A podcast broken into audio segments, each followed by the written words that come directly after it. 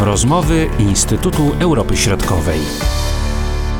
Witam przed mikrofonami Marcin Superczyński i zapraszam do wysłuchania kolejnego odcinka rozmów Instytutu Europy Środkowej. Jest ze mną Szczepan Czarnecki, analityk naszego instytutu. Witam Cię, Szczepanie. Dzień dobry. W tym odcinku będziemy rozmawiali o Czechach, o sytuacji politycznej w tym państwie. Dużo interesujących rzeczy ostatnio obserwujemy na czeskiej scenie y, politycznej, także w życiu społecznym Czechów. Niedawno byliśmy świadkami wielotysięcznej, mówi się nawet o 70, a nawet niektórzy o 100 tysiącach demonstracji. To nie jedyne szczególne wydarzenie, podejrzewam, w ostatnich dniach w Czechach. W Republice Czeskiej dzieje się dość dużo, dzieje się dość dużo i politycznie, i społecznie.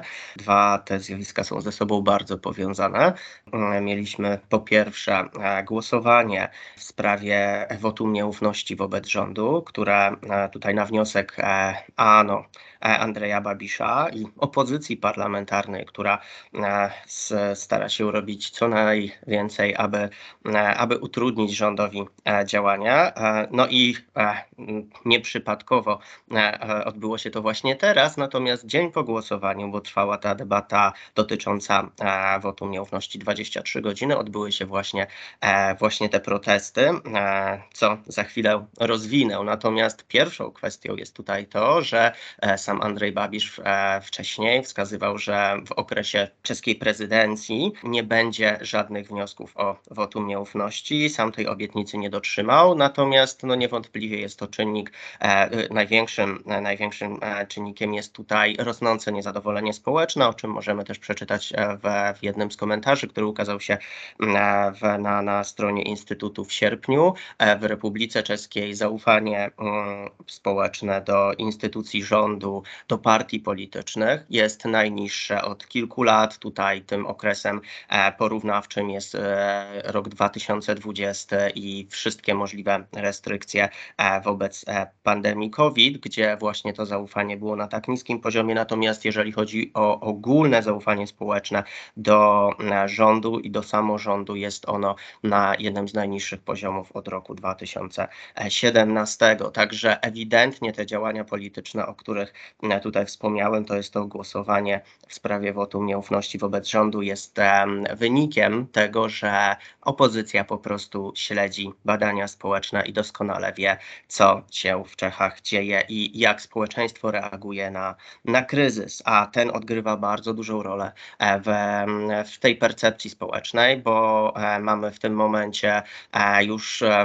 kilkanaście miesięcy z rzędu wzrost cen. Ta inflacja w Republice Czeskiej jest jedną z wyższych w, w Europie. Lipcowe wskaźniki mówiły nam o 17,5%, no ale oczywiście dochodzi do tego jeszcze kryzys energetyczny, no i dochodzą do tego kwestie takie jak właśnie no, duże zaangażowanie rządu Republiki Czeskiej e, i e, no, stanowcza pomoc i wsparcie dla Ukrainy w, e, w okresie od lutego tego roku.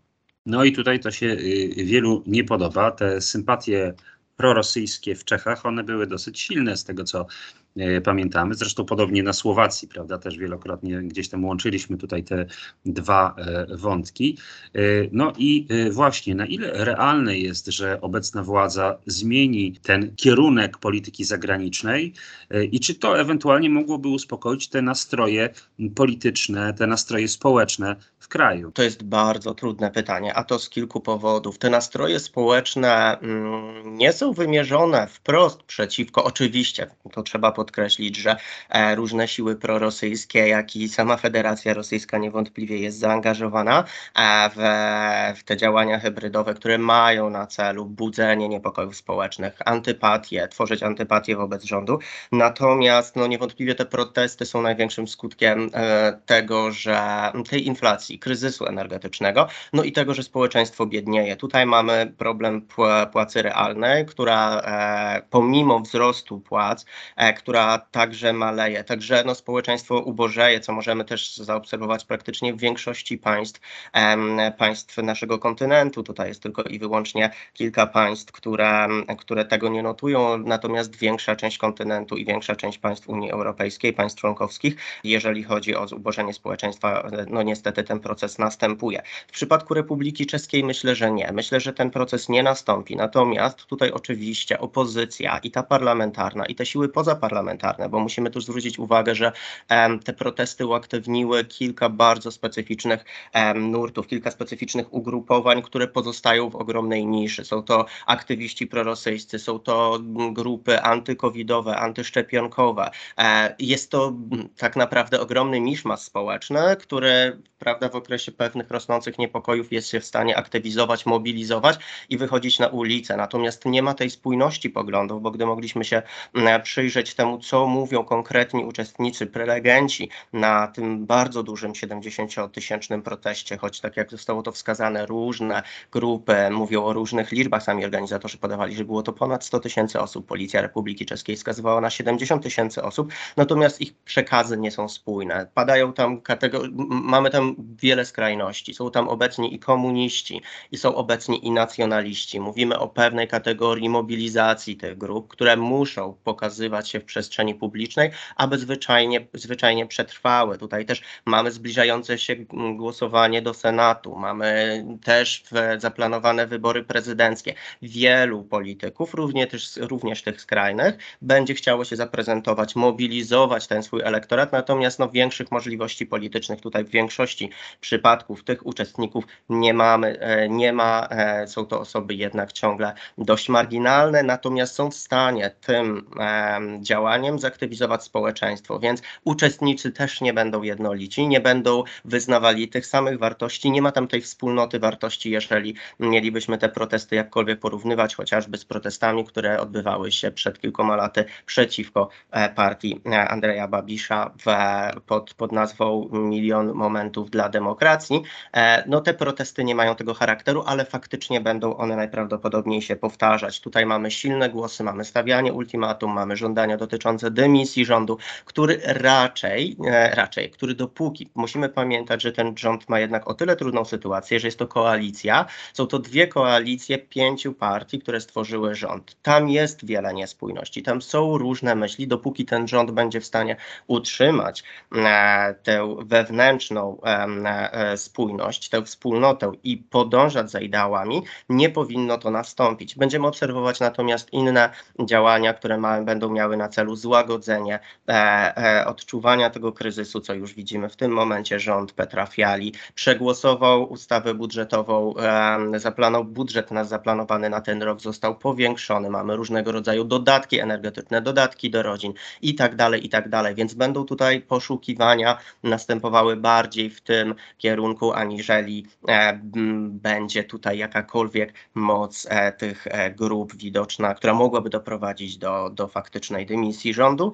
Tyle, że wewnątrz e, samej tej centroprawicowej koalicji także padają różne głosy i tutaj widoczny i słyszalny był bardzo głos byłego ministra finansów Mirosława Kalowska, który już nie jest czynnym politykiem, ale bierze bardzo czynny udział w debatach politycznych, jest bardzo widoczny, który bardzo krytykował podejście rządu i jego próby jakby wdrażania polityki socjalnej, trzymając się tej idei jednak prawicowej, konserwatywnego rządu, który nie ma aż tak nie, ma, nie, nie będzie mm, miał tego podejścia, prawda, jednak socjalnego, że musimy pamiętać w pierwszej kolejności o przedsiębiorcach, a nie o społeczności, która jakąś cenę, jak mówił Kalausek, zapłacić za ten kryzys, który w tym momencie mamy, zapłacić musi. Ten kryzys jeszcze będzie narastał i przekonamy się jeszcze pewnie y, niejednokrotnie o mm, skutkach y, tego właśnie kryzysu w ciągu najbliższych miesięcy.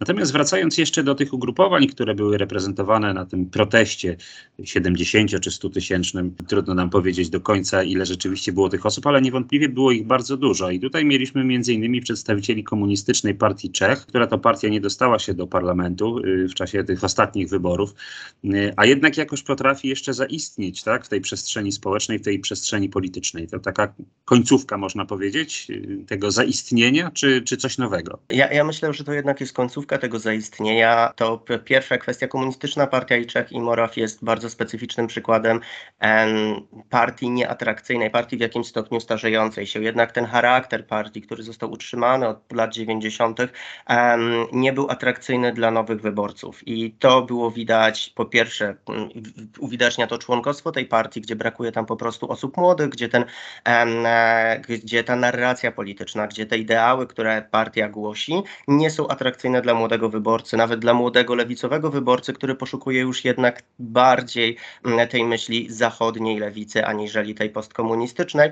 Także członkostwo partii oscylowało wokół, jeśli dobrze pamiętam, około 70 lat. No i tutaj też wyborcy tej partii są e, jasno, jasno wyniki wskazują, że są to raczej wyborcy, którzy głosują na tę partię z sentymentu, czyli są to wyborcy starsi, są to wyborcy w jakimś stopniu częściej poszkodowani, jeżeli chodzi o przemiany e, ustrojowe. Natomiast e, partia ta nie jest w stanie aktywizować osób młodych. Tutaj też mm, oczywiście partia wystawi swojego kandydata w wyborach prezydenckich, także tutaj jest ta próba tej widoczności. Natomiast no nie spodziewałbym się, aby te możliwości partii były mm, na tyle duże, aby mm, jakikolwiek móc powrócić do tych 5%, chociaż wiadomo, że em, aż em, takiej predykcji długoterminowej nie możemy tutaj tworzyć. Nie wiemy, jakie też czynniki e, wystąpią w międzyczasie. Oczywiście wielu mm, byłych wyborców partii też zaczął oddawać swe głosy na ANO bądź na Tomio Okamurę z SPD, czyli widzimy, że i populizm, i, i skrajna prawica była w stanie w jakimś stopniu tych wyborców wchłaniać. Natomiast oczywiście te ugrupowania, które, są, e, które były na tym proteście, są widoczne. E, Musimy podkreślić też, że ANO, oczywiście Andrzeja Babisza, który tutaj jest, może wiele zyskać. Oficjalnie protestów nie popiera, natomiast oczywiście bardzo się przygląda i czyta e, nastroje społeczne, więc e, jakkolwiek będzie dość pasywnie, aktywnie, aktywny w, tej, e, w tym całym, we wszystkich wydarzeniach. Oczywiście będzie się do tego odnosił i będzie też wskazywał jak najwięcej, jak najbardziej możliwie na nieudolność działań rządu. Tutaj też musimy pamiętać o wyborach prezydenckich, gdzie ciągle Andrzeju Babiszu mówi się jako o potencjalnym kandydacie, natomiast kandydacie, który miałby ogromne problemy, ponieważ jego mm, możliwości em, jest kandydatem niemobilnym, nie ma możliwości przekroczenia 35%. Także gdyby e, faktycznie takie wybory się odbyły, byłby wygranym pierwszej tury, ale później e, przegrywałby nawet z kandydatami o wiele mniej rozpoznawalnymi, dlatego ta jego prawda, zdolność mobilizacji jest dość ograniczona. Wydaje mi się, że będzie robił jak najwięcej, aby jednak tę pozycję rządu obniżać i te nastroje społeczne w jakimś stopniu pobudzać.